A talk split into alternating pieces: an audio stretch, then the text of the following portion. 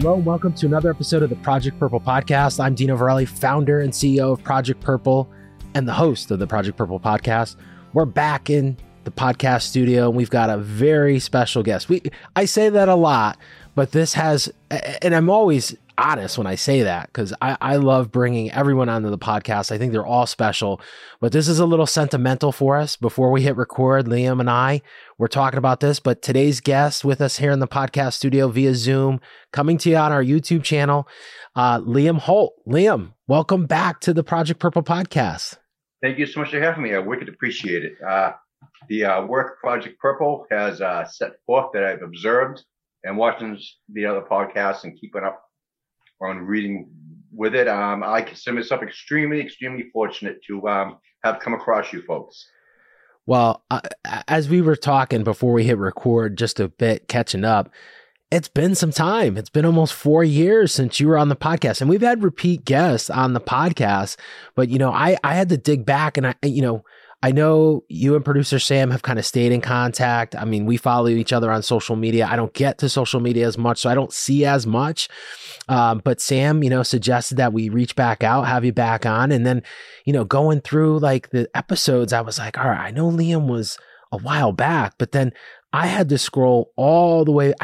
All the way, all the way, all the way back to the very beginning and so you were guest number 10. It was episode 10 of the Project Purple podcast. For those that have not heard that episode, I highly recommend you go back and you listen to that episode because that really shares your story and in the beginning of your journey.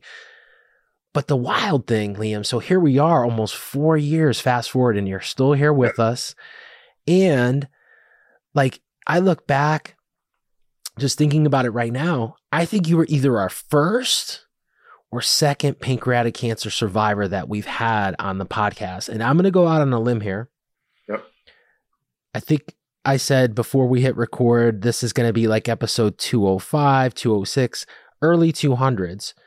So from that time that we had you on originally to where we are today, we have had probably over a hundred survivors on the podcast. That's outstanding.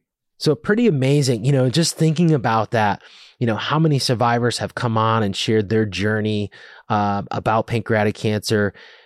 And, you know, when we started the podcast, like I said, you were like the first or second survivor we had on. Like I never envisioned we'd get that. I, I never envisioned the podcast would continue for four years, but also the fact that I envisioned I'd be here in four years. I know it's crazy, right? So there's just just such a cool backstory to why we why you're here today, and and uh, well, I'm gonna love this episode because we're gonna catch up on on the last four years of what you've been doing. I know you traveled a bit, uh, raising awareness with your dog Sonny, and you're yep. blogging on it and uh, going out to social media, and and so let's start Liam, as is tradition here in the Project Purple podcast, as you know, to kind of share your backstory. I would say let's start where we left off at the last podcast because I would love our listeners to really listen to the original episode. Yes, you are a pancreatic cancer survivor. You have gone through the journey and let's pick up where we left off last, which was, you know, almost 4 years ago. So, uh real quick synopsis, um November 2nd, it would have been 5 years since I've been diagnosed. Um November 2nd of 2017, I was told I had 3 months and, you know, what are you going to do? So uh, I says, hey, sign me up for anything you want to throw at me. Uh, doctors at Beth Israel uh, in uh, Boston did a great job. Um, I've had surgeries, treatments, all the nine. Anybody who's going through this, they kind of get it. You know, Whipple and I call it like a Whipple plus. Well, while we're in here, let's take out all those other happy stuff too. Uh, that part was tough. And uh, pretty much I was about a month after surgery, maybe two months is when we had done our initial conversation. And uh, since then, it has literally been a trip. Um, at that point in time, I had uh, in 2015, I started a company on my own, myself and, and another individual. Uh, and so that first year after surgery, it, it, it was kind of tough. Um, because you just don't have a lot of wind to you. And, and even though they give you the different medications and uh, and and you really try to push yourself to the next step like an awful awful lot um, one of the things for myself personally that's helped me is to always have a good attitude And and and I don't mean to be glib about things, which is what my doctor tells me. You know, Mr. Holt, you're awfully glib. And I'm like, well, hey, I'm still here, so I think I get a chance to be. Um, so the most thing is, is, is having a good attitude. I, I, definitely look at it as, you know, uh, Sonny's crying because he wants to be on screen too. Let's bring him on. Bring him on. uh, I'll, I'll, tell you what. I'll have him uh, do a little bit of work for you. You just grab a treat here for him, boys. Sonny. Ah, McGrath. I love it. Ba. Noonian, up here. That's his little brother. Stick him up. Good boy. Okay, boy. there you go. Okay, son, up here. Up there. Move. Noonian, move. There we go. But um, and, and I and I owe most of me still kicking around to my little black and white fluffy dog here, Sonny. But um, yeah, uh, you you really it's it's when it really hits you you have to, as the saying goes, you got to act like the third monkey on Noah's Ark, and it's starting to rain. You got to fight like hell. Um, and, and I found it's that uh, some of the downside of it is you, you, you're glad to have a good support system, have people around you and whatnot. But when the topic of every conversation is how you feeling, you kind of get tired of it after a while. It's like, hey, yeah, I'm feeling okay. You know, and, and which sometimes it's true, sometimes it's not. Um, so, so that was pretty much a uh, 2018 for me. I was just sticking to the bridge and getting on the mend. Um, and then uh, 2018 rolled around and I started getting sick again.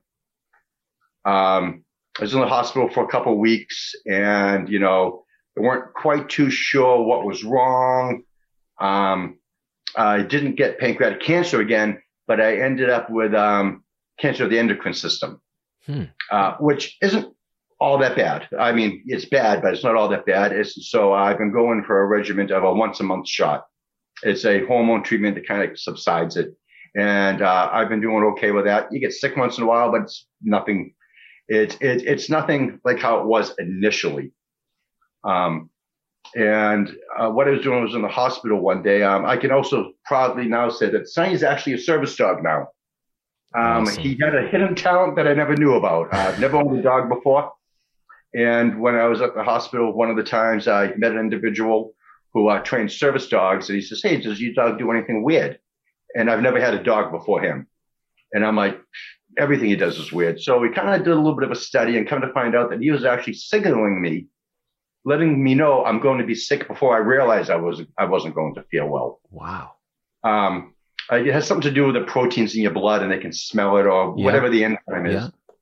Yes, and so um, I was like, oh, well, that's good to know. So when he stays to my left foot and lays down to the left and does this little thing, he's letting me know that I'm not going to feel well, which um, I have to admit is um, phenomenal to be able to sit and say, okay, if I don't start to chill out and go sit down, I'm not going to be doing very well l- later on in that day because anybody else, you know, you push yourself.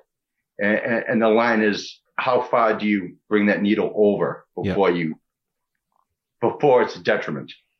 Um, so, uh, so finding out his special skill. And then the only other part I really had to do was, um, um, public access training called PA training. So he's not acting he's not misbehaving in the public, you know, in public areas and whatnot. And whereas he's a he's cute, small, fluffy. Um, usually you think of the here, here the term service dog, you think of a rather rather larger animal. But uh, he does his job and he and he does it well. I can't complain.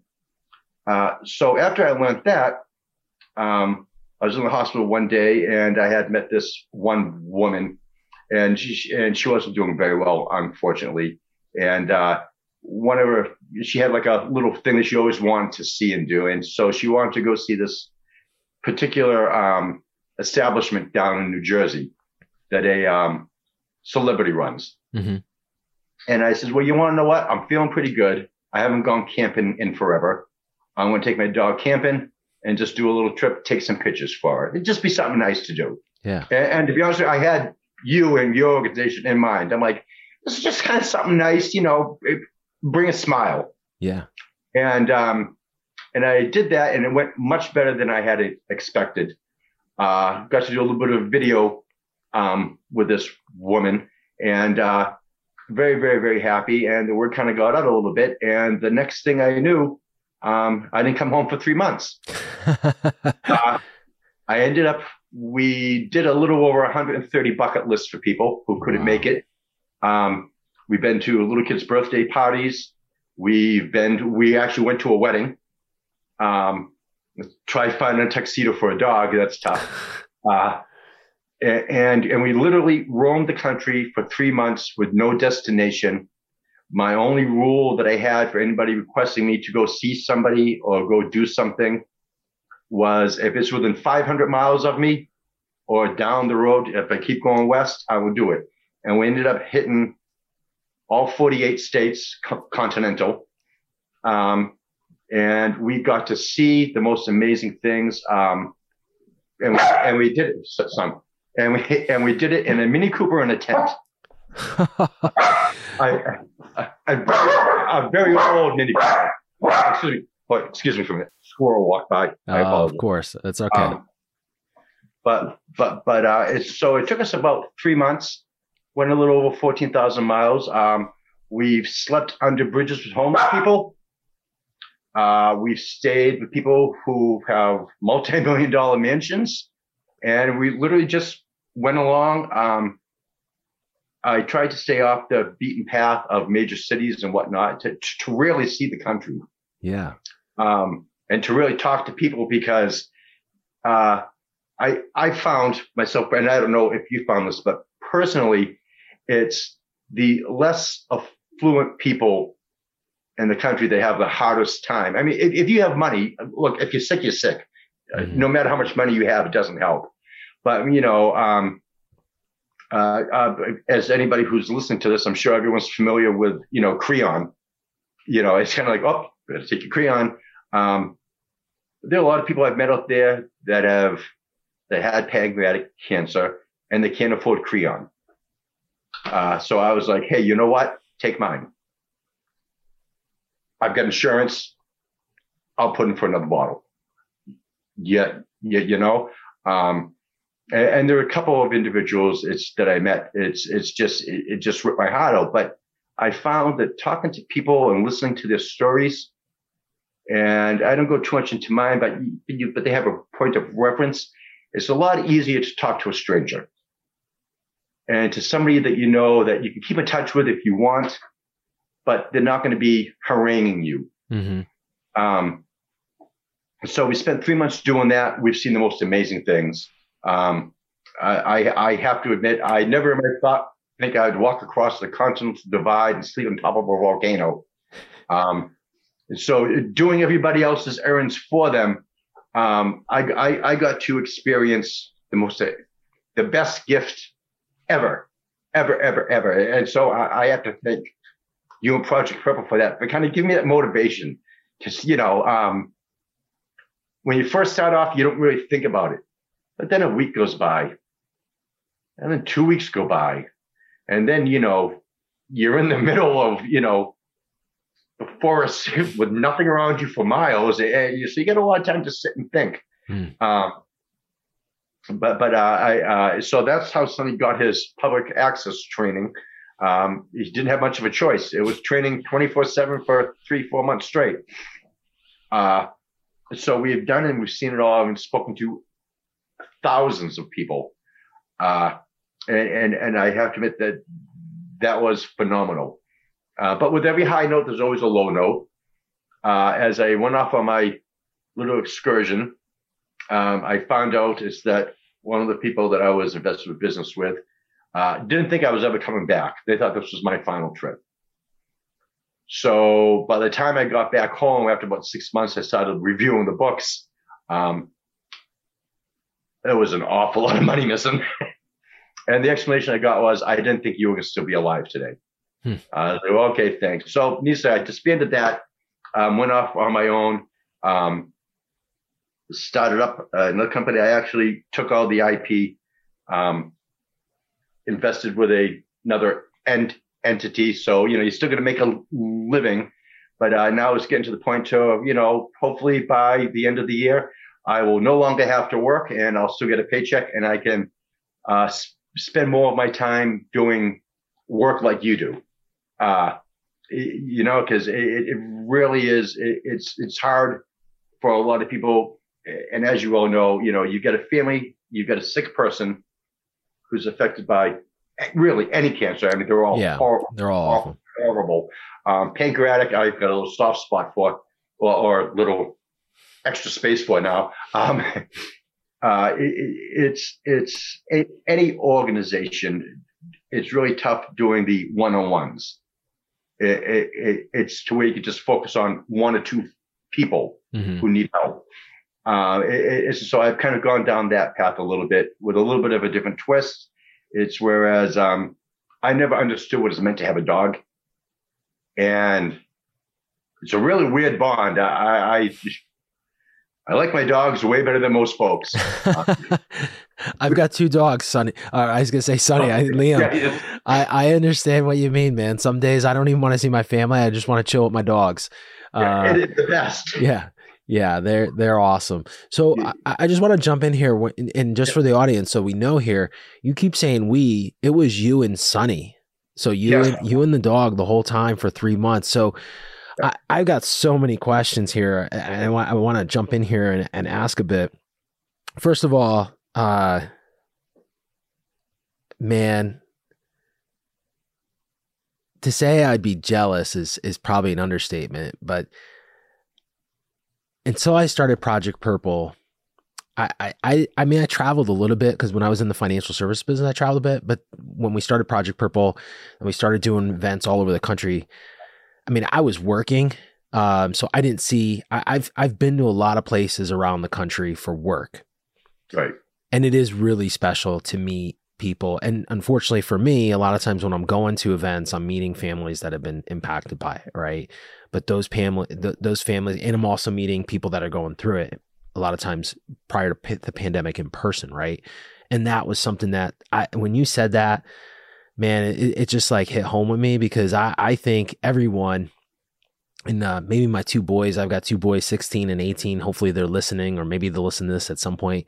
I hope they do travel because I, I think the country, you know, we're, we're in a really, depending on if you watch enough news, you know, you can really go down a, a quick rabbit hole, but there's, there's faith and there's human, there, there's humanity everywhere you just got to be able to to open your eyes and and talk to people like you said and find it. Because there's there's pretty amazing people all over the country. And and it that's something that you know for me here in New England. I grew up in Connecticut went to college in Rhode Island lived in Boston for a year then came back to Connecticut. I've always lived in this area. It's what I know. And when I was given the opportunity again for work to go and travel and meet families and meet different people from different cultures different backgrounds is just so amazing, right? And it opens your eyes up, you know, and, and to your point, like you, you really see certain people struggle with certain things that I think we take advantage of, you know, not advantage of, but we take for granted, I guess you would say, right? Like huge ha- having, you know, here in New England, I mean, not everyone, but for the most part, everyone's within an hour, hour and a half to a major cancer center, right? I mean, yes. I guess you can go up to Maine, and, and some people in Maine, it does take them a, a, while, or northern New Hampshire, northern Vermont. But again, they can get probably to a, a, major cancer center. But there's some parts of the country, man, it could be eight, nine hours. You know? Oh, I, I was blown. I was blown away by by um that. It, it's as when you start to get into, you know, most shocking thing. You know, I I blew out like nine, ten states that I went through. And it's like, oh, that was only like two weeks. Yeah. You know, but then you start to get out west. Yeah. And it's, you know, then you realize it's going to, Texas is three times the size of New England. I know. I know. And, but when you look on a map, you don't think about it. No, no, no. You know? So, yeah, it's, I think we take some things for granted. And I think being on the road and clearly the other thing too, I, I, I think maybe this is human nature. We just sit in our, uh, I wouldn't say sit in our bubbles, but we're in our bubbles, right? In terms of what we do in our lives and like where we shop, where we go to eat, where we get takeout. And then to be out of that element and to see how other people struggle or see what other people do is really a humbling and and that's like really like you you really dive deep into humanity, right? Like you you see it's as real as it gets. Amazing. And I don't think you know, and the, the probably the powers to be. I'm not. I'm not gonna. Uh, maybe I'll sound like a crazy conspiracy theorist here, but maybe the powers to be. You know, what you see on social media is really not what is never like what life is truly depicted as, or how it how it how it is. No. And until you go out and you live that, and you you have conversations with people, like you said, you were fortunate to have insurance to be able to have your medication. But there's a lot of people in this country that struggle with that. You know, they get even if they are able to get a Whipple, yeah, even if they're able to get a Whipple, you know, they still struggle with that aftercare and having basic needs, which I, I think, you know, it's kind of crazy. Like we think like, I mean, look at now, like we, we had a, look at toilet paper. We had a shortage of toilet paper, toilet paper and people yeah. were losing their minds, right? Baby formula. Look, we can't even get baby formula right here in this country, right? And so, and moms and dads, rightly so. I'm not I'm not saying that it's not it's not wrong, but losing their minds. Now think of that like if you're a cancer patient and you're able to get surgery, but then you can't get the medication that will keep you alive or keep you from not going backwards. This hap- this hap- this happens without any shortages, right? Like there's people in this country every day. every day that are doing this.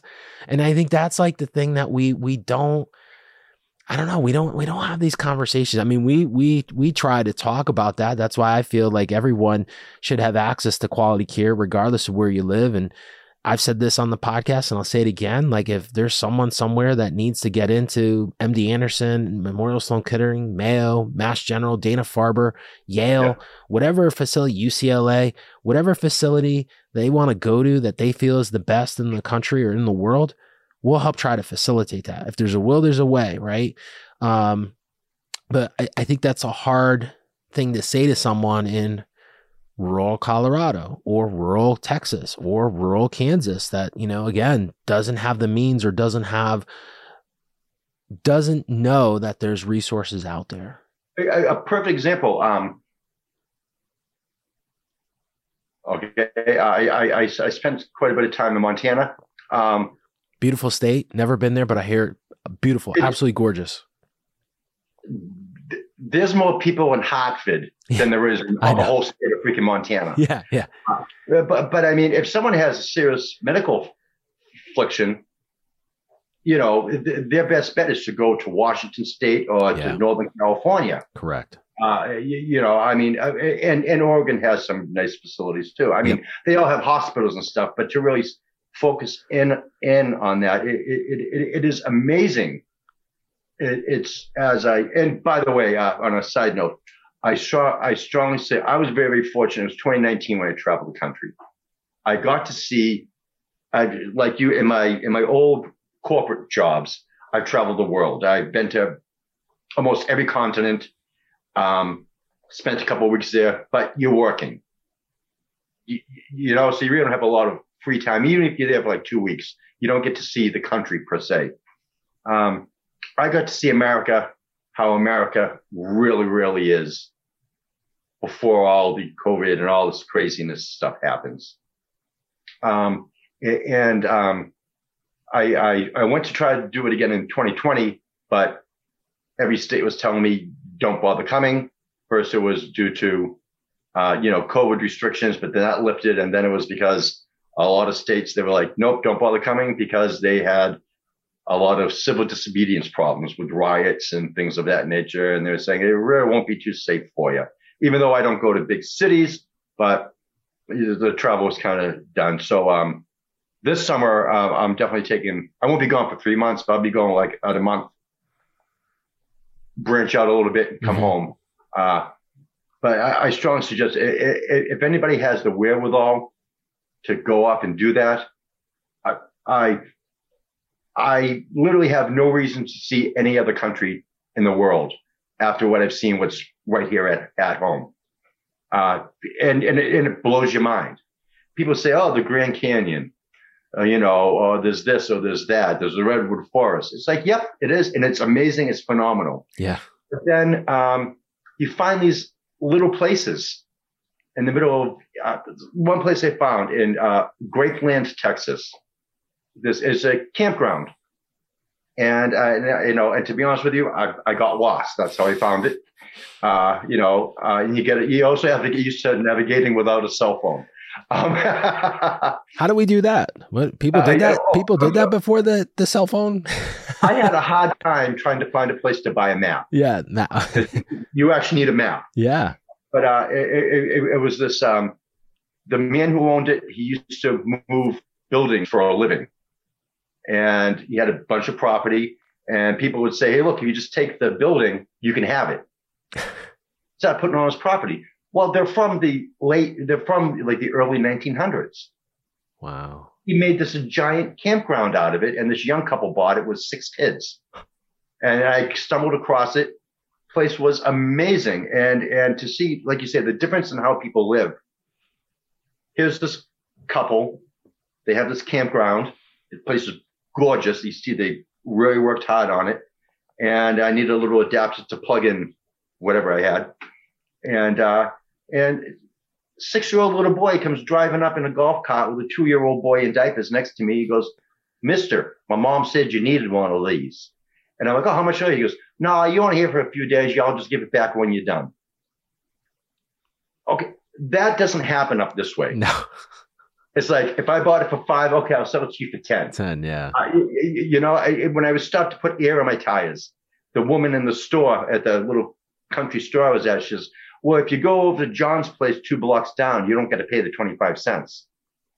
I'm like, it, it, just the generosity of, of, of, of people through the country. It, blows me away when you go from living in a more urban area yeah. than when you're out in the middle of, um, in the, in the middle of, uh, nowhere. And, and like I always try to tell people, I've met, and people you didn't think you would run into uh, that have had cancer, pancreatic cancer, or a family member of theirs, uh, and just tell their story. And, and, um, and I'm sure you have amassed thousands and thousands of stories.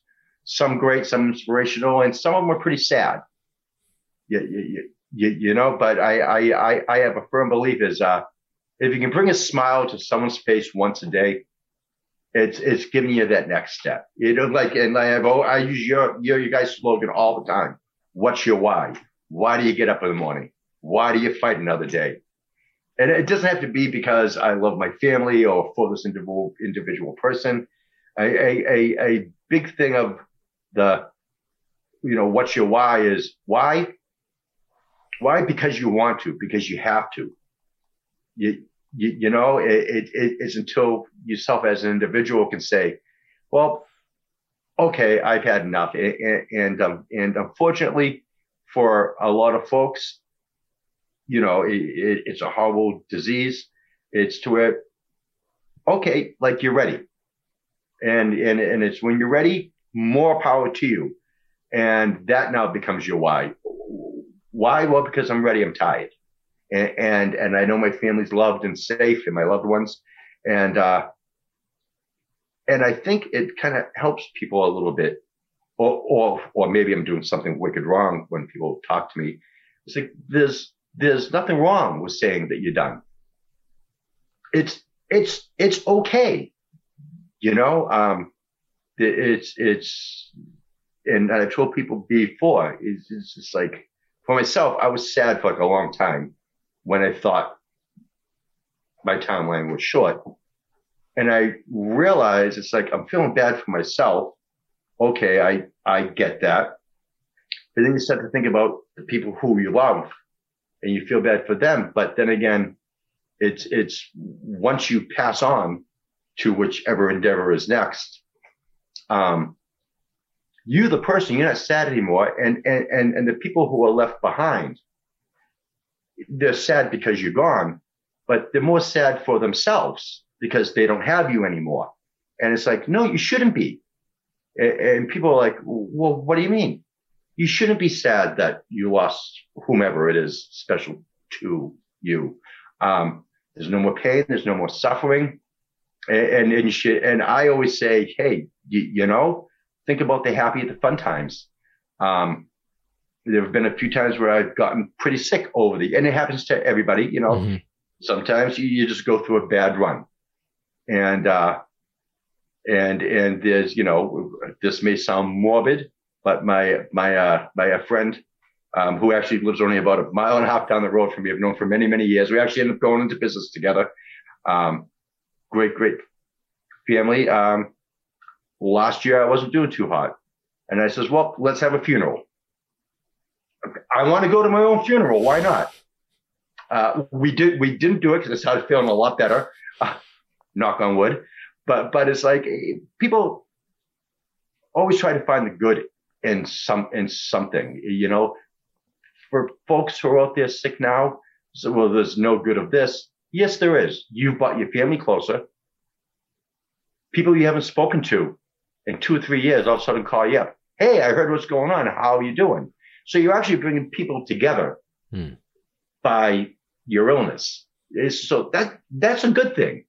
Um, not that you're sick, but it's a good thing that, you know, you, you, there's a commonality there mm-hmm. for people to branch out.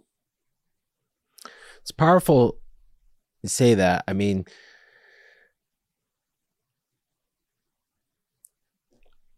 I've never had cancer, right?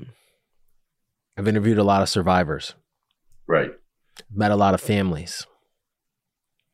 But what you just said is pretty profound because I, I don't know if I've heard that often where people look at that and and I go back to mindset though and what you said before you know, you said something about attitude, right? And that shift of that attitude. So for the audience, for myself, given the experience you've had from the very beginning, from when you were diagnosed with pancreatic cancer, can you look back? And this is a hard question, but can you look back and is there a tipping point where that attitude shift happened? And you've mentioned a lot in the sense that you know, hey, you, you know, not only did you ha- have this cancer diagnosis, you've kind of ins and outs of being healthy.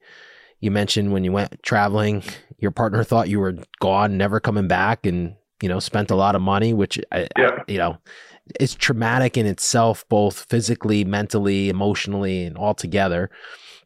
And then you mentioned, you know, even last year, how you know you were planning your own funeral right yeah. because you were you were that so but so where where along that or maybe it was even before this was that tipping point or that that point where you realize like hey like this is how i gotta be and this is how it's gonna be and you know versus kind of saying like hey you know what? I'm sick. Okay this is it. I'm done. All right.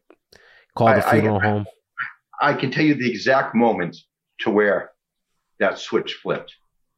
Um after i and i don't believe I, on our last interview, I don't believe I bought this up. It was still a pretty fresh wound. Um, it was a week after I got home from surgery and it was about a week before Christmas. And at that point in time, my um, other wife, who we were together for about 14 years, uh, she had um, two children, raised them, went to private school. Life was good, the whole nine yards. And after me being home four or five days before Christmas, she told me I didn't sign up for cancer. I'm leaving you. Okay. And now here, here I am laying on the couch, can't walk, tubes hanging out of me. And that's when I realized it's that when you think things can't get any worse, wait a day. It can get worse. And for about two weeks or so, I, I will admit I was I was devastated. Great. I've gone through this. I've got cancer. I made it through surgery. And I'm finding out my world as I know it has now completely been decimated. Um, and that's when I made a conscious decision. Do you just roll over and take it? And um, it's something my mother's always told me. Uh, my parents, you know, World War II people. Old man fought in World War II. Mother was, say, you know, they were born in the in the mid twenties. Um, And uh, one of her things was says, you know what? The best revenge is a happy life. And at that point is when I decided I'm going to be happy if it freaking kills me. Uh, I'm, I'm going to be happy if it makes me miserable. You, you know, almost to that extent. And, and, and, and, and at that point is when I really decided it's like, well, what makes me the happiest? Hmm. What makes me happy? You, you know, and, and what makes me happy is seeing other people happy, seeing other people have a smile, have a laugh, to, to, to ease their mind from, ease their mind from their worries for, even if it's just like, you want a really good laugh or a kind gesture, kind gesture to, to somebody can really change their outset for the entire day, which makes tomorrow a better day. And so as I went through and I had that mindset and as I traveled the country, just being nice and helping people and talking to people, it made me feel good. I was glad I was able to help people and things like that. You, you, you know, um, so in one sense, it's kind of selfish because I was doing it to make me happy, making other people ha- happy. But I have, but I have to say that at this stage in, in my life, you, you know, um, I keep a modest lifestyle. Um, I'm not going to be jetting around. If, if, if I want to, I can, but I, that's not what I want. I'm still driving a, my 20 year old little green beat up Mini Cooper. now it's got sentimental value. It's, it's Sonny's car. Um, it's still limping along. And, and by the time I got to get another one, whenever that may be. Uh, it's going to be another little Mini Cooper. Well, a little bit bigger because I get two dogs now. um, and, and, and I'm going to putt around, you know, with my dorky dogs who are trained in Klingon. I know I told you that they're trained in the Klingon language. Uh, and, uh, and, and that's what makes me happy. It's so really for anybody who's not feeling well and for family members too you'd be really, really surprised how much of a motivation that can be in having a good attitude. I mean, it, it it's a it's a huge difference. You know, sometimes it makes you a little cynical about things. Uh, mm. I'm, I'm I'm not going to lie. You know, I've uh, been up on the ninth floor, and that's where they give you your chemo and your treatments, all this yeah. other good stuff. And you see a lot of people that, and they're miserable. And, and I understand it you're sick, you don't feel good, they're putting this crap into you again. You know you're going to feel like crap after you get your treatments. But you want to know what? A good joke or a funny story, or maybe even something to where someone can just smile a little bit and feel a little bit of comfort. It makes tomorrow better. And you're just going to do that once a day. It's, it's whether somebody is, is sick or not. If you do something once a day, to make somebody give you a little smile. It makes their day a little bit better and it will eventually make it down the, eventually make it down the road. I hope. And it doesn't cost you anything to be nice. No, no. It, it, being a decent human's free. You, you, you, know, and excuse my language. Um, I think being an asshole is the most expensive thing there is out there. Yeah. yeah. Not just on monetary value, but with personal relationships and, and, and and how people treat you and how people perceive you. Doesn't cost you anything to nope. be nice. Uh, I wish more people would take that to heed and to you know doing that, but um, yeah, that's a that's another podcast for another day to try to convince well, hey, the look, world, I'll, right? I'll, I, I'll be perfectly frank. There are people who knew me from ten years ago, and in a million years, they would never think that I would be the way I am today. I'll admit I was one of those kind of I was okay. I was a nice guy, but yeah, I was one of those people. You know, you know what's the most important thing? You got to have a bigger house. You got to have a shinier boat. You know, you got to get the new tires for your car. None of all yeah. that stuff is garbage. None of it matters when you're sick. It doesn't matter. Pancreatic cancer doesn't care. It's uh, it doesn't care no. your sex, your age, your orientation, your race, your wealth, uh, where you where do you go to church, where you went to college, uh, what you drive, what you eat, does not matter, man. Um, pretty powerful statement, Liam. I, I got a couple questions here that have come up, and I've been taking notes uh, as we've been talking here. One on your on your on your travels. Again, that is just so cool that you did that. If we look back over the three months that you were away, Hmm. and this is a this is going to be a load. All my questions, you know, are loaded. They're never Sure. easy. Hmm. Was there one person that you met that just really left a lasting impression on you, and why? there were a couple of them, but I would say I was actually I was uh, actually in Texas at that little campground, Hmm. and uh, I met four individuals. They were uh, they were from Louisiana, and they were linemen.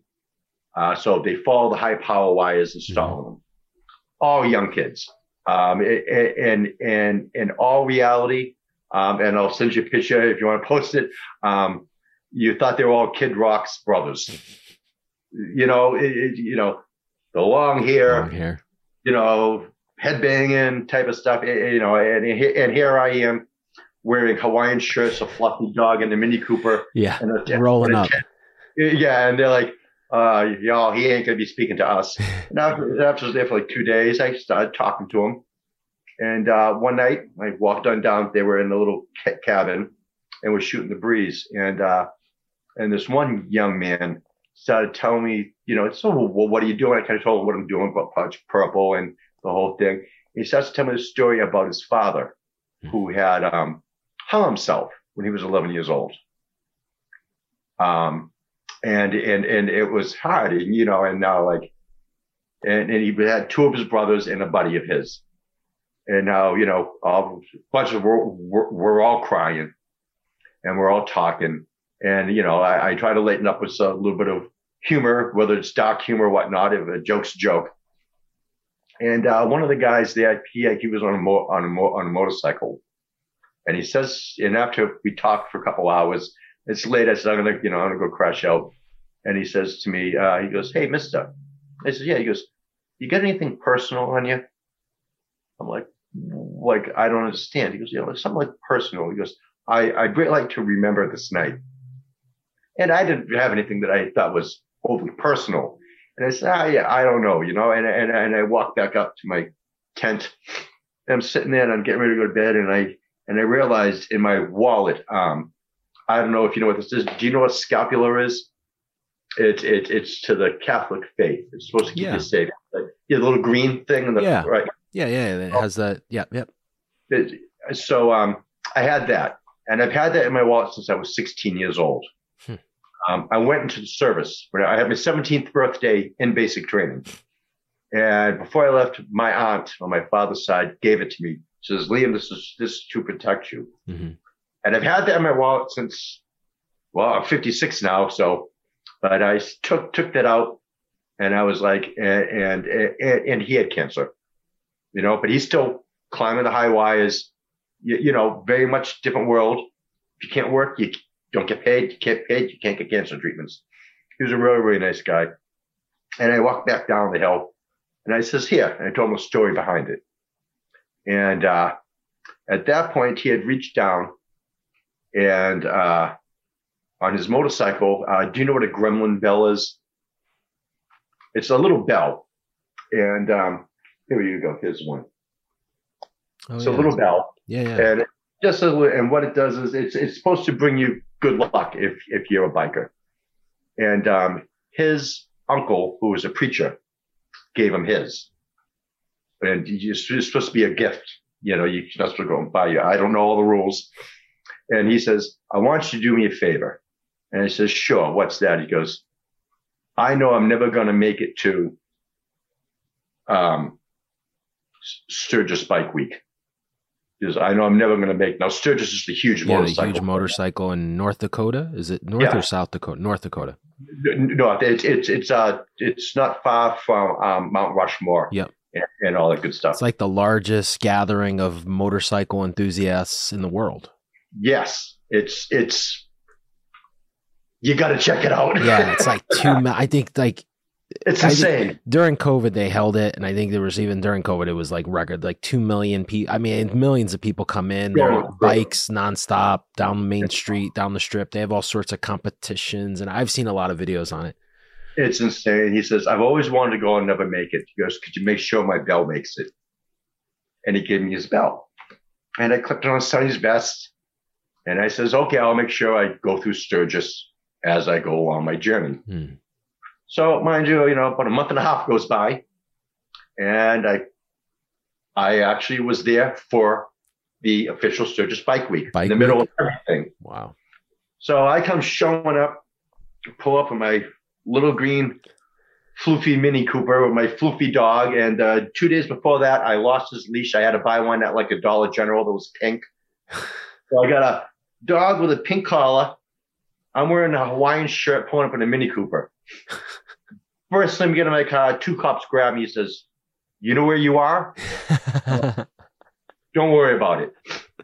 Um, Sonny said, "My he's the he's the main attr attraction," and I took many many pictures, uh, which I couldn't post online, um, of his bell all over the place, and that I mailed him his picture and his bell back. wow. And uh, and and I and I didn't get that back out to him. I I got home like at the end of August, so it was about towards the end of September, and, and I mailed all the pictures and the bell back to him. And a few months later, that's why I actually have this. He sent me a bell to have of my own, Wow. and and and uh, and uh, unfortunately, he's not. He he, he uh, didn't make it, but I, it was um to see how those boys pulled together. They had each other's back. Um, and I've, and one of them I still keep the the uh, youngest boy I still keep in contact with. Um, but the three of them kept on doing that high wire work to make sure he could be at home, be taken care of, and and and and, and I think like quite a bit. Uh, and actually, it's a, that really. After all that, and and I wasn't asked for anything. It was just the nicest thing for him to send me a Gremlin bell. He- you know, and um, for somebody who was that sick, bedridden, to think it it, it, it, like crushes your freaking heart, you know. And it's and so um, it's so him doing that. I says, hey, I've got to go on more trips. I got to do this, but then like I say, you know, 20 and 21, you really couldn't travel. Yeah. Uh, we're in 22, so I'll, I'll be doing a little bit of traveling, and um, and and, and I'm hoping is that I can make my way back down to wherever they are, chasing the wires and catch up with those guys. And he also wants to see, see the Grand Canyon, so I made sure I uh, I uh, but I would say it's that that that that young man really really touched me, you know. And and and when I say you know uh, Kid Rock's cousins, Yeah. like for real like for real, for real, for real. Um, but but that young man really, really touched me because here's a guy grew up with nothing, and, and uh, you know people like us who live in urban areas, we think we grew up with nothing. Yeah. These guys. These- I mean, like nothing. You, you you know, and and and to have to and to welcome in a damn Yankee into where their campsite is and have a drink and eat some food and tell stories and laugh. It, it's it's it's it's a huge dichotomy of cultures. Yeah, it, it was just like mind blowing and um and uh, and and and I'm glad that they have that little scapula and I'm glad I was able to to where he enjoyed enough to where he says I got to send him a bell. And I know it's a you know it's a silly little bell but uh, I keep it on Sonny's vest and when we outside going for a walk or whatnot I hear that little tinkle and uh, always reminds me yeah you know I don't believe I'm choking up over this you suck um, excuse me It's Um, pretty. Uh, it's pretty powerful stuff, and that's a pretty special story, Liam. I don't know if um,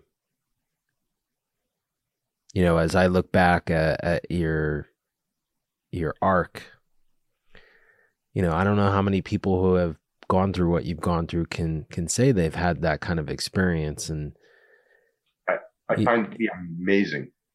Yeah. I'm amazing. I, it, it, uh, one of the things that threw me off a lot, especially when you get towards the Bible Belt. Um, I was born and raised Catholic, mm-hmm. and everyone has whatever belief and foundation, or you do or don't believe. What it doesn't really ma- matter. Um, was at a rest area, and I'm playing ball with Sonny, and I met this family, uh, mother, father, and four ch- children. And they say, you know, can I pet your dog? Yeah, and let them kids play with the dog a little bit, throw them the ball. We start talking, uh, let them know what I'm doing, tell them about Project Purple. And, uh, English was a little bit broken. So, you know, and, uh, and I, I thought I heard them say, well, we will pray for you. And I was like, well, thank you very much. I really appreciate it. And at that point, everyone grabbed hands in my hands and we all started praying. Um, which I wasn't, I was unprepared for. And, and so he starts to say a, a, uh, the, uh, Lord's Prayer and, and in his translation and, and, and he says, I'm sorry, I'm trying to translate to English. And I, you know, I says I says, well, when you pray alone, do you pray in English? He says, no. I says, I'm sure he still understands you. Go for it. Uh, but I, a lot of encounters like, like that. Um, you know, I, I, I, will say, you know, I'm, I'm not overly spiritual or religious. Um, I guess up around here, there's folks like me you call Catholic light. Um, drive through. You go through the drive through. Exactly. You, you, know, but, but it, it, it really changes the way you. I went to a preacher's house for dinner one night, um, which blew me away. He came out of the kitchen. He had a side, a sidearm on. Well, you're in Texas a, a, a, preacher with a six shooter. I'm like, I love this country. Uh, Sign but, me up. Let's go to oh, his church. Oh, uh, he was awesome. He, and, and, he had the he had the he had Jerry Don. The name's Jerry Don. I was like, yeah, outstanding. But I, it, it was it was. I suggest to anybody if you can, and even if you're not doing well, and if you are sick, if you could take a couple weeks in between treatments or or what or whatnot. Literally throw a dart at a map of the country and just go go there and check it out. Yeah, it, it's it's the most uplifting and and and um and you'd be surprised how much everybody helps you with their stories and how much you help people with your story and sharing other people's stories. It's powerful. I got two questions left for you here. You betcha. And on that note that you were just saying, uh, you gave you gave a bit of advice, but here's my first question for you. Now, given what we went through from the previous podcast, where was the original start of that journey of of actually fighting the pancreatic cancer, going through the Whipple, going through the, the treatments, and then what you experienced over the last four years of the traveling and seeing people and and seeing other parts of the country. If you had to pick one thing or not one thing, but let's say someone came to you today and is battling pancreatic cancer, what would be your advice to them? It could be someone listening or watching this on YouTube, or maybe someone in your local neighborhood that reached out to you. Well, one is, and and I don't know a lot of I don't know if people say this or not, but there's one thing that I found is that it's very easy easy because you feel a crap like a lot and and and and you and you become you don't realize it, but you become um, you become bitter.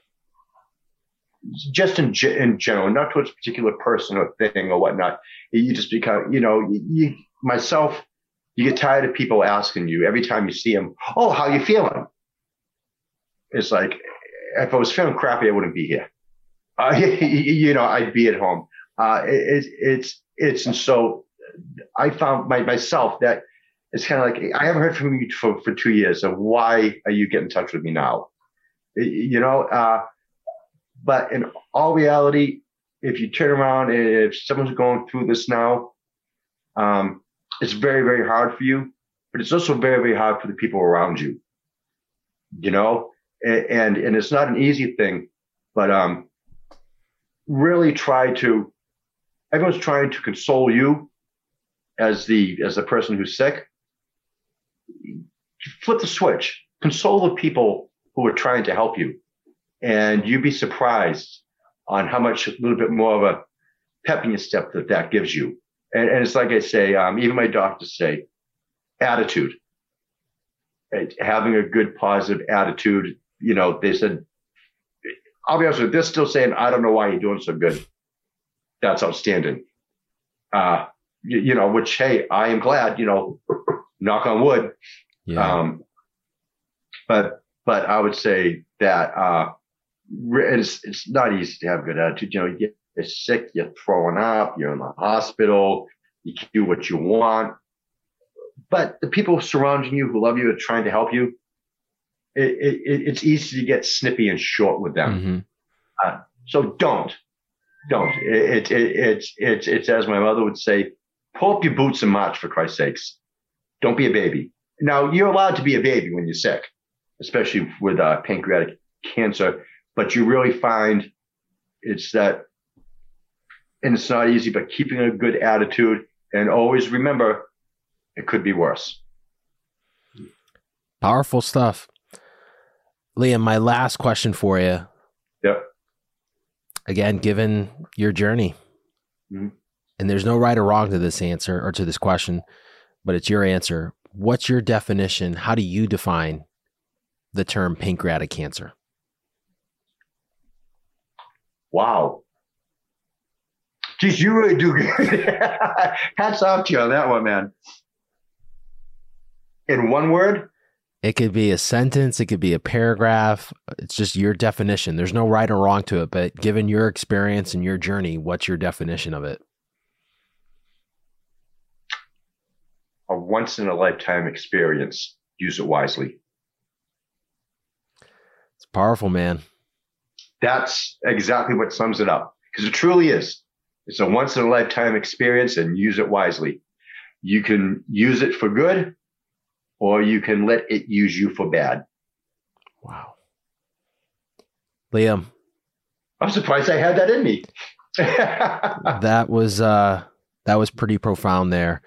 If our audience listening uh wants to follow I know you're on social posting yeah. pictures about your journey um or if someone who's listening that just got diagnosed and wants to reach out to you, where's the best place for people to connect with you? Um, you can shoot me an email at smilesforsonny at gmail.com. And that's S M I L E S F O R S O N N Y. And there's also a Smiles for Sonny Facebook page. And, um, and, and, and uh, nothing to like what you're doing. I, a little bit of a shameless plug here. I actually, I'm now registered and fully set. I actually have a little small nonprofit. Uh, we do nothing on the magnitude that you do. We're more of a uh, one-on-one you know, if somebody has a little bucket list that they want to do, I'll go out do the fundraising. I also have uh, like four or five folks that work with me to help doing fundraising. You know, you want your do you make a wish trip? We'll go off and we'll raise the money for you. Uh, and uh, one of the things is that if you have people, um, and like I said, I never knew this until I had a dog. Uh, my biggest worry is that if I know my time's coming, is what's going to happen to my dogs my son would take it. Family members would be more than happy to. But you know, like, yeah, mom, I'll take your dog. Yeah. Okay, that that's one thing. Um, I'll find a person to volunteer to take your animal. You get to meet them first. If you don't like them, they don't go with them. And I will guarantee, personally guarantee it's that your dog will never go into a shelter because I will personally take that dog myself till I find it a good home. It's awesome. Awesome stuff. So that's kind of the the uh, the uh, that's it in, in, in a uh, nutshell. Awesome, Liam. Thank you for once again sharing your journey with us here on the Project Purple podcast. Thank you. I have a no here, so I have an open invitation to you to come back in four years if we are still doing this podcast. I was, going to say, hey, and and and uh, I I I hope to be here in four. Uh, no, I will be here in four years. I love and it. So if I make it four years, eh, damn well you guys better too. At least I have an excuse. I love it. I love it. Liam, thank you once again for being on the Project Purple podcast. If you like what you heard today, feel free to share this episode. Follow us wherever you listen to podcasts. And if you watch us on YouTube, please subscribe to our YouTube channel, share this video. Liam, it's been an honor living a happy life here on the Project Purple podcast. You know, thank you very much. And thank you to Sam too. Um, watching your stories and following you along, it, it's given me the push to be happy. Awesome. That's a wrap of another episode of the Project Purple podcast. Be safe. And until next time, thanks for listening.